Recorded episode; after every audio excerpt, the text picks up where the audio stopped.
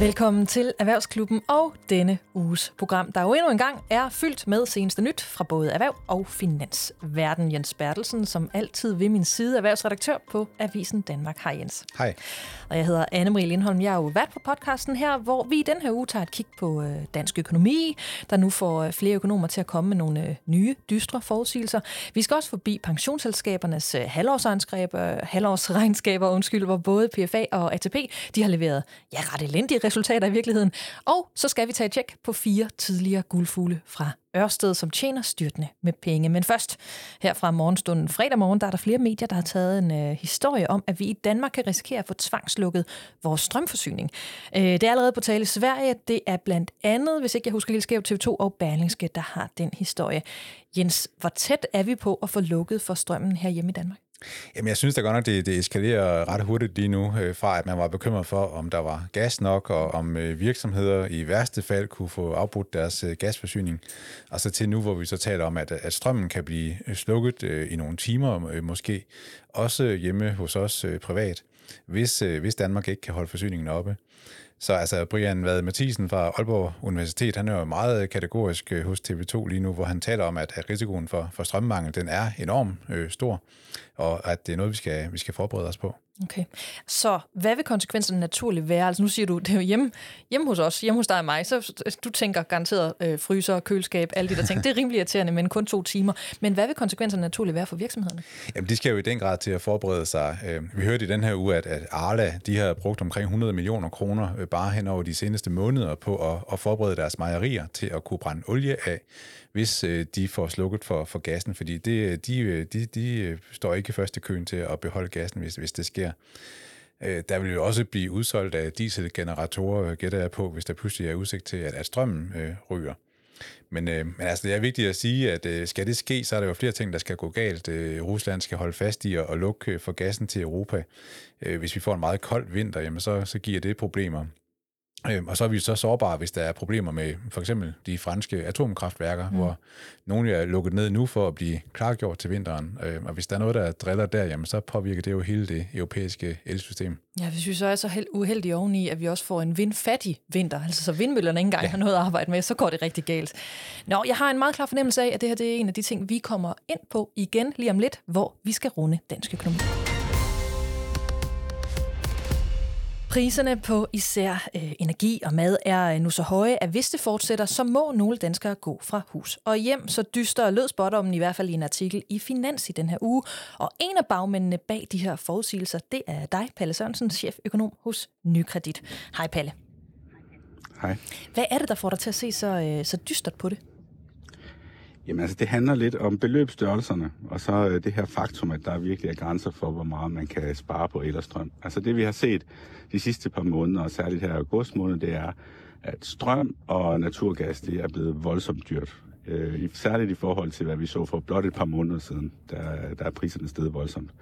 Altså, og tager vi sådan en eller anden helt almindelig familie med et gasforbrug, på, øh, på 1700 kubikmeter og, og et forbrug på 4.000 kWh, jamen så øh, hvis de her priser, vi ser i august måned, de fortsætter året ud, jamen så kan man se, ud til en, se frem til en, en ekstra regning på cirka 33.500 på gasregningen og yderligere 12.700 øh, på elregningen i forhold til den regning, man skulle betale i, i 2021. Og med det, vi kender til danskernes økonomi, altså hvor stor en del af de her danskere vil så kunne spare sig, altså fra at gå fra, fra hus og hjem? Ja, altså de fleste danskere vil formentlig øh, både kunne spare sig et vist omfang fra, øh, fra øh, de her prisstigninger, men har også formentlig en eller anden buffer i deres økonomi, en eller anden form for, for opsparing. Så altså, vi har ikke øh, præcis tal for, hvor mange danskere det her det rammer. Men altså, det er vores klare opfattelse, at der er nogle husholdninger, hvor husholdningsbudgettet måske i forvejen er lidt stramt, som simpelthen ikke vil kunne bære så høje øh, omkostningsstigninger. Særligt fordi, at vi ved, at man kan jo ikke blot slukke for varmen og slet ikke bruge elektricitet. Vi skal bruge øh, en vis form for opvarmning, så selvom vi skruer ned for termostaten, så kommer der stadigvæk til at være en ekstra regning. Øh, og den er formodentlig en sådan størrelse, hvis de her prisstigninger de fortsætter, som gør, at øh, der er nogen desværre, der må gå fra hus og hjem. Og hvilken, altså, hvilke danskere er det så især, der bliver ramt? Jamen altså dem, vi er mest bekymret for i øjeblikket, det er særligt uh, husholdninger med et naturgasfyr. Uh, der er cirka øh, 360.000 huse i Danmark, der opvarmes med naturgas. Øhm, så, så det er særligt øh, nogle dele af, af befolkningsgrupper, som i forvejen måske har en stram økonomi, og så netop er særligt udsatte, fordi man har en bestemt opvarmningsfarve i det hus, man bor i. Mm. Altså, det er jo ikke så tit, at vi står og taler om det her med, at, at vi på papiret kan regne ud, at, at der må være danskere, som inden for en overskuelig fremtid, hvis det her fortsætter i hvert fald, øh, må, må flytte fra hus hjem, fordi de ikke har råd til det. Altså, hvor lang tid siden er det, hvis I stod i sådan en tid, hvor det at have råd til at blive boende i sit hjem, altså egentlig ikke var en øh, selvfølgelighed? Jamen, altså, vi skal nok tilbage til, øh, til årene efter finanskrisen. Altså, hvis man ser på sådan historisk, hvad er det, der normalt driver, at folk de må flytte, jamen så er det jo særligt uh, enten sygdom, arbejdsløshed eller en skilsmisse, der gør, at folk de simpelthen ikke har råd til at blive boende i deres hjem. Uh, normalt så er inflation og prisstigninger ikke noget, vi sådan rigtig bekymrer os for, fordi selvom priserne de stiger en lille smule, så stiger vores lønninger i, i normale tider mere end, uh, end prisstigningen, og derfor får vi råd til lidt mere hele tiden. Men nu er vi i en helt anden situation. Nu er prisstigningerne blevet så voldsomme, at øh, vores lønninger ikke kan følge med. Og det gør ligesom, at så skal vi til at skære til, og vi kan selvfølgelig i et vist omfang begynde at handle billigere. For eksempel kan vi gå ned i discountbutikken i stedet for at gå i supermarkedet. Og der er en masse ting, vi normalt kan skrue på. Men, men nu er vi ligesom ved at være i en situation, hvor vi tror, at der i hvert fald er nogle husholdninger, de særligt de mest udsatte, som simpelthen øh, kommer til at konstaterer, at deres private økonomi ikke hænger sammen. Og så er en, en måde at, at komme ud af den pine på jo selvfølgelig at flytte øh, til noget mindre, eller eventuelt flytte i en lejebolig. Og apropos det, hvor stor en udfordring udgør øh, boligmarkedets øh, nuværende tilstand, altså i den her kontekst, fordi i modsætning til for bare et år siden, så falder priserne, og de nyeste tal, og jeg mener det er fra i morges, de viser jo også, at udbuddet af, af huse eller boliger helt generelt til salg, øh, det stiger. Ja, altså umiddelbart påvirker det jo ikke ens private økonomi sådan med det samme, at, øh, at øh, prisen på huset det falder i værdi. Men altså det, der er afgørende lige i øjeblikket, det er, at vi ser, at renterne stiger. Og der er selvfølgelig nogle danskere, der har et rentetilpasningslån, og det, der sker i øjeblikket, det er på grund af den her høje inflation, så hæver centralbankerne renterne. Og det kan man også mærke, hvis man har et F1 eller F3-lån. Øh, så stiger omkostningerne til at vedligeholde det lån betydeligt, og det er selvfølgelig også med til at presse danskernes økonomi hvis man til gengæld har et fastforrentet lån, jamen, så sidder man jo sådan set øh, i den samme situation som før. Øh, de månedlige betalinger er det samme. Så, det, så er man ikke så udsat for, for de her rentestigninger, som vi ser i øjeblikket. Nå, hvis vi så vender blikket mod dansk økonomi, altså vi kigger på det, vi ved, og det, som vi forventer, der sker med dansk økonomi. Hvor, hvor står vi så hen der? Jamen altså, vi, vi står faktisk ret stærkt. Øh, de nyeste nøgletal for dansk økonomi peger på, at øh, dansk økonomi er i god gænge. Vi er stadigvæk inde i en, en markant højkonjunktur. Så, så alt er godt for, for økonomien som helhed lige i øjeblikket. Men ser vi fremad, så er der desværre lidt, øh, lidt mere sorte skyer i horisonten. Øhm, og altså, det vil ikke undre os, og vores klare forventning er også, at dansk økonomi kommer ned i gear Øh, vores bedste bud det er, at hvis vi kommer til at se en, en, en normalisering af, af energiprisen, så vi kommer til at se lidt prisfald igen, jamen, så kigger vi nok ind i noget, der ligner øh, en stagnerende økonomi øh, resten af år og store dele af, af næste år. Øh, det er ikke en fantastisk udvikling, men det er trods alt heller ikke øh, en dyb krise. Øh, så, så et eller andet sted, hovedforventningen er stadigvæk, at vi øh, kommer øh, nogenlunde igennem det her, men, men det kan selvfølgelig øh, blive til det værre. Altså nu har vi jo den her uge oplevet, at øh, russerne de har lukket for gassen til, til Tyskland. Så i Tyskland har de jo værksat en masse initiativer for at mindske tyskernes sådan generelle øh, energiforbrug. Hvad er det for en virkelighed, som tyskerne ser, ser ind i? Jamen altså, tysk økonomi den er allerede begyndt at vise øh, mere øh, stærke øh, svaghedstegn.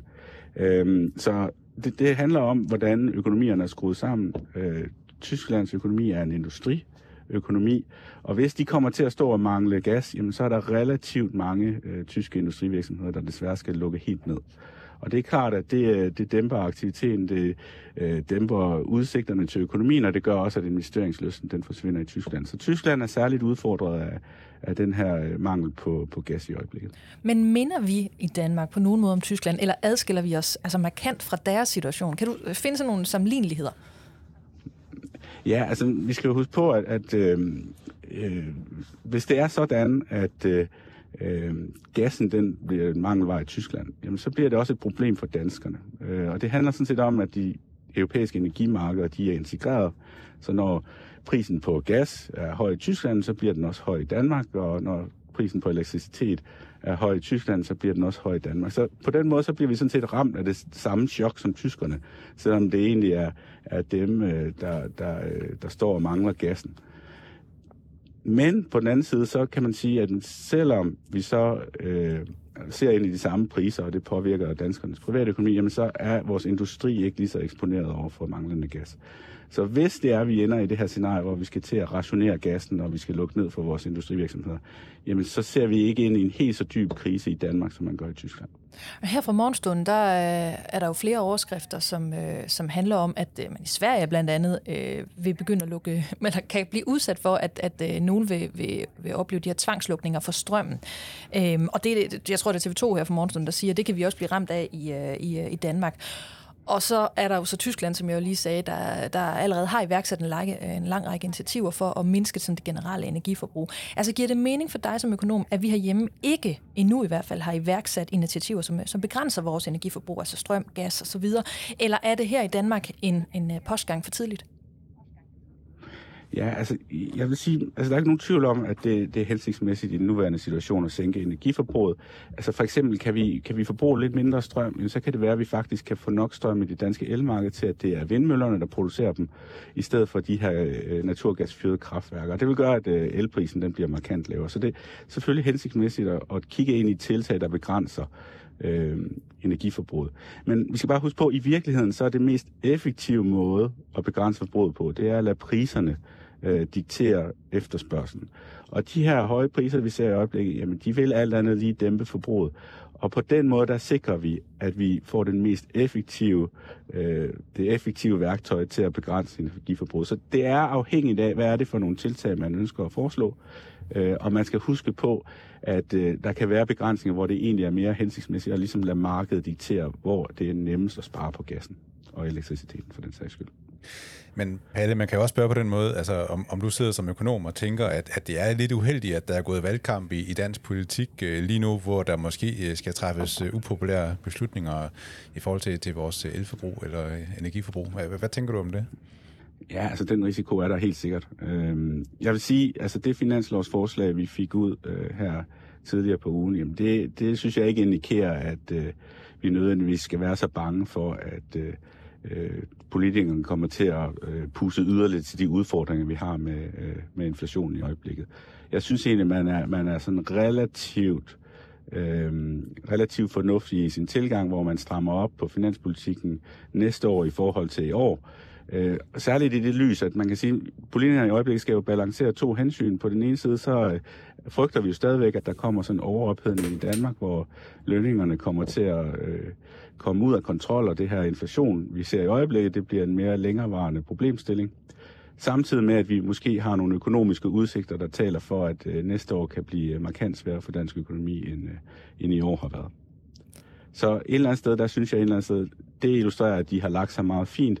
Der er overordnet også en forståelse for, at hvis vi skal kompensere nogle husholdninger øh, for den her stigende inflation, jamen så skal vi trække penge ud et andet sted. Og det synes jeg også, det er det, det, man gør i den, med finanslovsforslaget fra regeringen. Ja, så er det bare lige det der med at ramme rigtigt, så det er de rigtige husholdninger, der rent faktisk ender med at få pengene, som der vist også har været nogle overskrifter om i, øh, i år, eller i den her uge. Det, og det er rigtigt. Altså det, her, øh, det har vist sig at være svært at, at udbetale de her penge til de rette, og det, og det kan være, at man, man udvikler en ny model for de her 2 milliarder kroner, der er afsat på finansloven til inflationshjælp.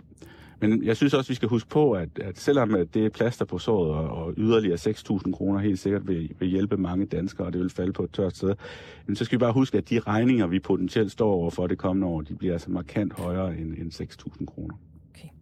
Nu siger jeg rigtig farvel til dig, Pelle Sandsen, cheføkonom hos uh, ja. Nykredit. Tak fordi du var med i Erhvervsklubben. Selv tak. Det har været en ret ærgerlig uge for øh, pensionsselskaberne, i hvert fald for PFA og ATP, der jo begge har leveret øh, halvårsregnskaber.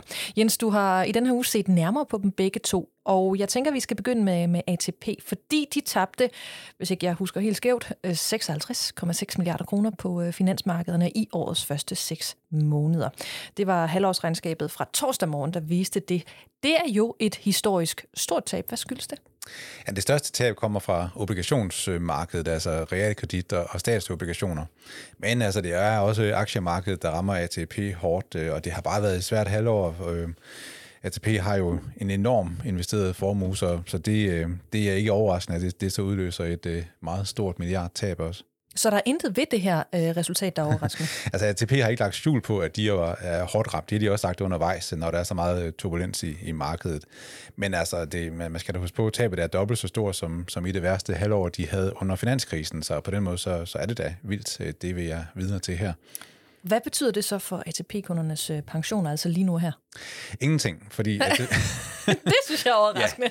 ja, ATP har så store øh, reserver, så de uden problemer kan, kan betale de her livslange pensioner til danskerne, som de har lovet, og som er hele ideen med, med ATP. Altså ATP er indrettet sådan ret robust, så, så man har sikret, at man løber ikke tør for penge, selvom man har et dårligt halvår. Og lige der skal man også lægge mærke til, at øh, ATP de, de har selv øh, skyndt sig at sige, at øh, hvis man kigger over de seneste fem år, jamen, så har de i gennemsnit lavet et afkast på, på 10% om året. Så, øh, så det er en sådan markant afvielse, vi har set i år, men ellers så, så har de jo klart det meget godt. Okay, lad os hoppe videre til, til PFA, der skal øh, sikre 1,3 millioner danskers øh, økonomi som øh, pensionister. Her viste øh, halvårsregnskabet altså, at de har tabt ca. 77 milliarder af deres kunders penge. Nå, Øhm, hvad tænkte du, Jens? Altså, hvad er din reaktion på, på det resultat? Jamen, det er jo deres værste resultat for et halvt år, også i, i 15 år, så, så det lægger man også mærke til. Og jeg skal hilse at sige, at som, som PFA-kunde, hvis man går ind og kigger, som jeg øh, samtidig gør... Det sagde jeg til, at du ikke skulle gøre. så kan man jo godt se, hvordan det udvikler sig. Jeg ligger på et tab på cirka 10 procent i, i år lige nu. Super. Nå, men hvad er forklaringen så på det? Jamen, noget af det skyldes jo, at øh, det regnskab det er gjort op i udgangen af, af juli, og der havde vi virkelig fået smæk igennem øh, øh foråret siden russernes angreb på Ukraine sådan set. Og i august der rettede tallene sig jo lidt. Øh, nu har den her uge så ikke været specielt god. Men, øh, men det var et dårligt tidspunkt, at de her pensionskasser og, og alle mulige andre skulle gøre status der lige midt i, i sommerferien. Så altså, det, er en, det er en anstrengende tid at investere øh, penge, og der er, ikke, der er ikke meget, der tyder på, at man slipper ud af 2022 uden, øh, uden tab medmindre man selv har taget hånd om sin øh, pensionsopsparing og har en, en meget øh, dygtig eller måske en, en meget heldig hånd. Kan vi sammenligne øh, PFA og ATP, altså en til en i den her øh, sammenhæng? Nej, altså ATP er jo sådan en obligatorisk pension, som vi alle sammen har, og hvor formålet virkelig er at levere den her sådan faste månedlige betaling i hele ens øh, pensionisttilværelse, uanset hvor gammel man, man bliver. Og ATP er struktureret på en måde, så, så risikoen er meget balanceret, og ATP kan godt garantere, at du får de penge, som, som de har lovet. Og det er der ikke ændret på, øh, selvom ATP har det her dårlige regnskab. Og øh, PFA, det er jo sådan øh, et øh, kommersielt øh, forsikringsselskab, øh, Danmarks øh, største pensionsselskab. Og her kan du så som kunde jo i meget højere grad selv øh, skrue på knapperne og have indflydelse på, hvordan pensionen skal, skal skrues sammen. Øh, vi, jeg tror, vi talte om i går, at hvis man har været ekstra grøn i sit valg af øh, pensionssammensætning, øh, jamen, så har man også fået lidt ekstra straf i, i, i år. Øh, det har vist sig at være, være giftigt, fordi de aktier er faldet mere end, end markedet generelt. Så, men altså, der gælder jo øh, den gamle regel om, at øh, man skal sørge for at holde en lav risiko, når man har kort tid til pension. Øh, men hvis man som vi to har virkelig lang tid til pension, mm. jamen, så, så skal risikoen bare øh, være tårnhøj. Så, så viser historien, at vi nok skal vinde på vores investeringer. Det satser vi så på. Det snakker vi også om i går. Vi har begge to valgt den grønne, og vi kører begge to med høj risiko. Og det, men, det, men det minder mig om, altså, øh, det er jo noget af det, de har tabt alt, øh, allermest på, de her investeringer, øh, PFA. Men hvad har de også tabt penge på? Jamen altså, de forsikringsordninger, der følger med, når en virksomhed øh, lander en aftale om pension med, med for eksempel PFA, det er store underskudsforretninger i, i øjeblikket. Øh, PFA de tabte øh, 356 millioner kroner i, i årets første halvår på, på sådan noget som forsikring mod tabt erhvervsevne og ulykkesforsikringer og den slags. Øh, der er også et meget stort voksende behov for psykologhjælp, desværre, som altså også koster de her selskaber dyrt. Så der er nok ikke nogen vej udenom, at de forsikringer de, de bliver dyrere i, i fremtiden, hvis øh, pensionsbranchen og, og øh, altså her PFA skal få balance i, i, i, øh, i de produkter. Lad os øh, ile videre til ja, endnu en lidt deprimerende forudsigelse øh, i denne her omgang. Så kommer den fra Sydbank. Med os der har vi nu aktieanalysechef Jakob Pedersen. Hej Jakob. Hej hej. I min mailbox, jeg mener, det var torsdag, der øh, der kom der en en ny aktiestrategi ind i, øh, ind i mailboksen, fordi I har udgivet en helt ny, hvor I fastholder jeres øh, røde afkastbarometer på de globale aktier og de amerikanske og på emerging markets. Kan vi ikke lige tage dem fra en ende af? Hvorfor er det egentlig, I gør det? Ja, det gør vi jo først og fremmest, fordi øh, den virkelighed, vi kigger ind i nu her i det næste lille års tid på aktiemarkedet, er noget dyster. Øh, vi ved, at den pengepolitiske opstramning, den er i gang. Renterne er begyndt at stige, og de, de bliver sat markant op, øh, både i USA og nu også i, i, øh, i, i Europa. Øh, vi kan se, at renterne, de 10 og 15-20-årige, og også de kortere renter, at de stiger markant. Øh, og så kigger vi altså ind i en forbrugsopbremsning nu, som, øh, som risikerer at ramme selskabernes toplinje. Øh, selskaberne har jo egentlig været dygtige til at hæve priserne, men det rammer altså nu, fordi alting bliver dyrere for forbrugerne i hele verden. Og det gør altså altså, at de kommer til at købe færre ting, når vi kigger fremad. Og det er den næste store ting, som kommer til at påvirke, påvirke investorerne. Det er, når vi begynder at få flere skuffelser, end hvad vi er vant til på, øh, på aktiemarkedet. Så det er lidt det, der er, er, er, er grundlaget for, at vi ser et lavt eller negativt afkast på aktierne hen over det næste års tid. Og det er generelt, altså for alle tre, der er ikke nogen af dem her, hvor der er noget, der, der skiller sig ud? Lad du sige, hvis det er sådan, at vi skal, hvis vi skal tage de, tage de positive ting med for, for amerikanske aktier, jamen det er, det, er, det er et relativt indtjenings-modstandsdygtigt øh, øh, øh, aktiemarked. Masser af store teknologiselskaber, som, som normalt klarer sig pænt, også selvom tingene i økonomien bøjer lidt af og bliver lidt svagere. Øh, men, men de amerikanske aktier er også hundedyre. De handler stadigvæk 15% dyrere, end hvad de har gjort historisk. Og jeg vil altså tillade mig i det her forum at kalde den, den historiske øh, prisfastsættelse for, for dopingoppustet, fordi doping, det er det, vi har fået i de sidste 15 år, hvor, hvor centralbankerne har, har holdt nul renter og, og har sprøjtet penge ind på, på de finansielle øh, markeder. Så, så, så de amerikanske aktier er rigtig dyre, og der er heller ikke plads til, at de rigtig træder ved siden af. Ude på emerging markets, der har vi til gengæld et, et, et, en, en noget billigere prisfastsættelse, lidt billigere end historisk. Til gengæld så er det altså en region, der er groft udfordret af, hvad der foregår i Kina. Og hvis jeg får ret i, at, øh, at aktieinvestorerne generelt bliver mindre risikovillige hen over det næste år, så har jeg svært ved at se, at, at det, er, det er de sådan lidt mere risikobetonede øh, regioner ude på emerging markets, som kommer til at, at, at give, give øh, Europa og USA afkastmæssigt baghjul. Altså jeg byder jo alligevel mærke i, at øh, i den her aktiestrategi, der, der lister jo nogle punkter op, øh, som I vurderer kan vende stemningen på markederne, og så trække i den positive retning. Hvad, øh, ja, hvad går de punkter ud på? Jamen, jeg tror først og fremmest, så, så er den, den helt store positive trigger, det vil være, hvis inflationen den begynder at falde tilbage. Øh, og, og så, er det, så er det øh, ikke sikkert, at, øh, at den positive reaktion, det nok vil give på aktiemarkedet, at den er holdbar, men ikke desto mindre, så kan det give en positiv reaktion.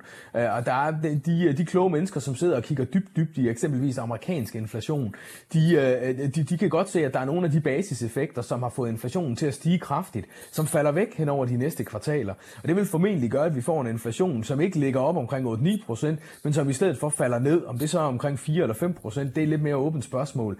Det kan godt give aktieinvestorerne øh, rigtig meget lyst til at, at, at, at købe flere aktier.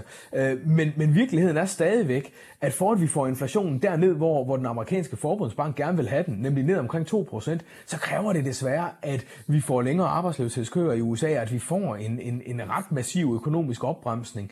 Øh, om, om man kan undgå, at det bliver til en krise, det kan vi godt være en lille smule i tvivl om, men, men, men en hård økonomisk opbremsning, det er det, som, som vi kigger ind i. Øh, og, og jeg tror også, at det er det, der om et år vil, vil vise sig i, at aktiekurserne ikke nødvendigvis ligger højere, end de gør nu. Men derfor kan vi godt få en periode ind til øh, på, en, på, på nogle måneder, hvor investorerne pludselig bliver lykkelige over, at inflationen pludselig falder tilbage.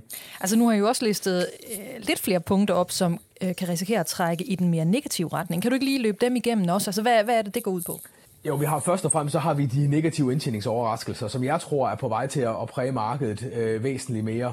Øhm, og jeg, jeg, tror, at, jeg tror godt, at vi kan komme til at se det fra nogle af de mere prominente navne, altså nogle af de store tech-selskaber i USA, hvor investorerne normalt tænker, at de, de klarer sig uanset hvad. Og når det er sådan, at de måske kommer og, og begynder at sænke deres forventninger, øh, så, så, så indvarsler det altså en ny virkelighed, og det, det tror jeg godt, at investorerne, investorerne kan reagere ret, øh, ret grumt på. Så har vi stadigvæk en situation omkring Kina med et, et dårligt ejendomsmarked, og, og, og nogle coronanedlukninger, som gør, at den økonomi ikke, ikke kommer til at bevæge sig fremad, sådan i nævneværdig grad i hvert fald.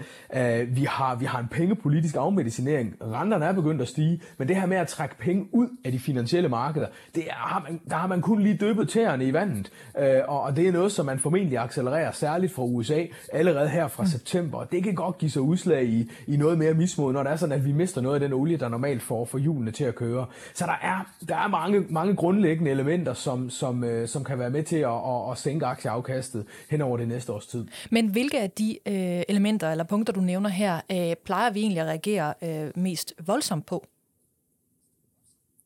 Det kommer lidt an på, hvilke markeder vi kigger på. Altså det her, det, den, den her forskrækkelse over højere renter øh, og den pengepolitiske opstramning, det er normalt de dyreste aktiemarkeder. Det er blandt andet USA, men også til dels Danmark, som, som reagerer på det. Hvis det er sådan, at vi i stedet for taler, taler en hård økonomisk opbremsning, altså frygten for, at virksomhederne kommer og skuffer, altså så, så, øh, så, så, så er Danmark og USA normalt nogle af de steder, som man, som man gerne vil investere i på grund af høj indtjeningsmodstandsdygtighed. Og der er, det, der er det i højere grad markeder som blandt andet Europa, hvor vi også er belastet af meget høje energipriser, som, som må stå for skud. Okay, men hvis vi som investorer gerne vil finde eller beskytte os lidt altså i den her kommende tid, hvor er der så nogle steder tilbage, hvor vi kan finde lidt ly? Ja, det, det, det mener jeg jo, der er. Altså, først og fremmest, så, så kan man sige, hvis det er sådan, at jeg skal vælge mellem emerging markets, USA og Europa, så synes jeg stadigvæk, at de, de billige europæiske aktier har noget attraktivitet. Her kan vi altså godt se, at, at forventningerne til indtjeningen falder ganske meget, uden at de kommer til at se dyre ud. Uh, det er en årsag til, at jeg ser lidt bedre afkastmuligheder i Europa, end blandt andet i USA og, og på emerging markets. Uh, men jeg synes, når vi sådan kigger rundt i, i, i aktieuniverset i øvrigt, hvis det er sådan, at det, man er nervøs for, det er opbremsning, så skal man jo finde nogle defensive defensive aktier. Og der, altså, der, der, der, hælder jeg, der hælder jeg meget til sådan noget som medicinalaktier, som er relativt upåvirket af, af, af det, der foregår ude i verden, når økonomien den bremser op. Og ser det som et, et sweet spot, hvor det er sådan, at, øh, at investorerne de, øh, at de kan gå i læ. Medicinalaktier, også i hvert fald i Europa, hjulpet markant af, af, af, den, af den dollarstigning, som, øh, som vi har set. Så, så det er et af de steder, hvor, hvor man kan gå i, i, i læ. Der kan også godt være dele af kommunikationsuniverset, noget telekommunikation, produktion, som, som man kan finde noget lag i. Øh, forsyning plejer også at være et godt sted at gå i læ, men, men der er, de kan blive lidt mere udfordret af høje renter. De har normalt ret meget gæld, og også at der kan komme noget regulering i en eller anden form på grund af de her høje, høje elpriser, som, som måske trækker lidt, lidt brød ud af munden på, på de her selskaber. Aktieanalysechef i Sydbank, Jakob Pedersen. Tusind tak, fordi du var med i Erhvervsklubben igen. Velbekomme da. Lad os da hul på det næste element med, at øh, jeg ved, at jeg simpelthen kommer med en, øh, en rettelse, nærmest en beklagelse, fordi i indledningen, der, der sagde jeg, at øh, vi skulle øh, tale om fire tidligere guldfugle fra Ørsted. Retligt, så er det fem. For i den her uge, der har økonomiske ugebrev øh, samlet op på en historie om fem tidligere guldfugle fra Ørsted. I foråret der beskrev øh, økonomiske ugebrev nemlig, hvordan de her fem tidligere guldfugle, ud over deres million gage, også havde udbetalt øh, sig selv cirka 25 millioner i udbytte. Og for at forstå den her historie, så tror jeg heller, vi må tage den fra starten, og der spiller jeg bolden pænt videre til Jens Bertelsen. Jens, hvem er de her øh, guldfugle, og hvad er det, de har gjort? Jamen, jeg ved ikke, om jeg tager helt fejl, men jeg tror, der er en klokke, der ringer hos mange, hvis man siger guldfugle og så dong øh, i sammensætning. Men det er mange år siden, så, så man kan godt lige genopfriske det. Fordi det gav jo virkelig ramaskrig tilbage i 2012, da Dong Energy, altså forgængeren for det, vi kender som Ørsted i dag, de pludselig fik fyret deres øh, stærke topchef Anders Eldrup. Øh, han blev simpelthen øh, smidt på porten af sin øh, formand Fritz Schur for, for rullende kameraer.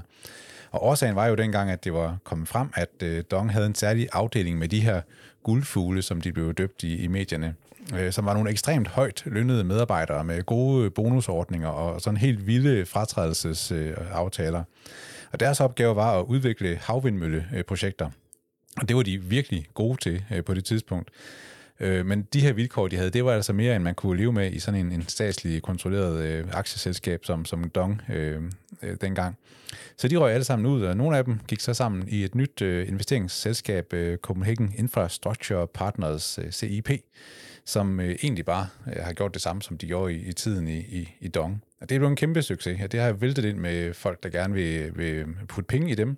Ikke mindst øh, pensionskasser, øh, som, øh, som har bakket op om, om CIP, som jo så i dag er en meget stor konkurrent til, til Ørsted, der også øh, udvikler de her havvindmølleparker.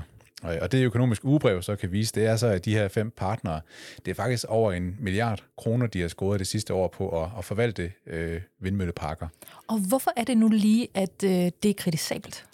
Jamen, øh, det, det er jo ikke noget problem umiddelbart at tjene mange penge, men øh, når nu det er pensionskasserne, øh, så er det jo dine og mine penge, og så skal man interessere sig for, om, om de sådan øh, lidt hovedløst øh, sender milliarder af kroner i, i favnen på folk, der, der er så dygtige til at, at score en høj løn til sig selv. Øh, det er i hvert fald noget, som øh, professor Carsten Tangård fra Aarhus Universitet advarer om og, og anbefaler pensionskasserne at, at, at passe rigtig godt på her. Ved vi noget som helst om, hvad det er, øh, pensionskunderne så får for de her penge? Nej, for det er ikke særlig gennemsigtigt afkastet fra CIP. Det er ikke synligt nogen steder, og det er omkostningerne sådan set heller ikke.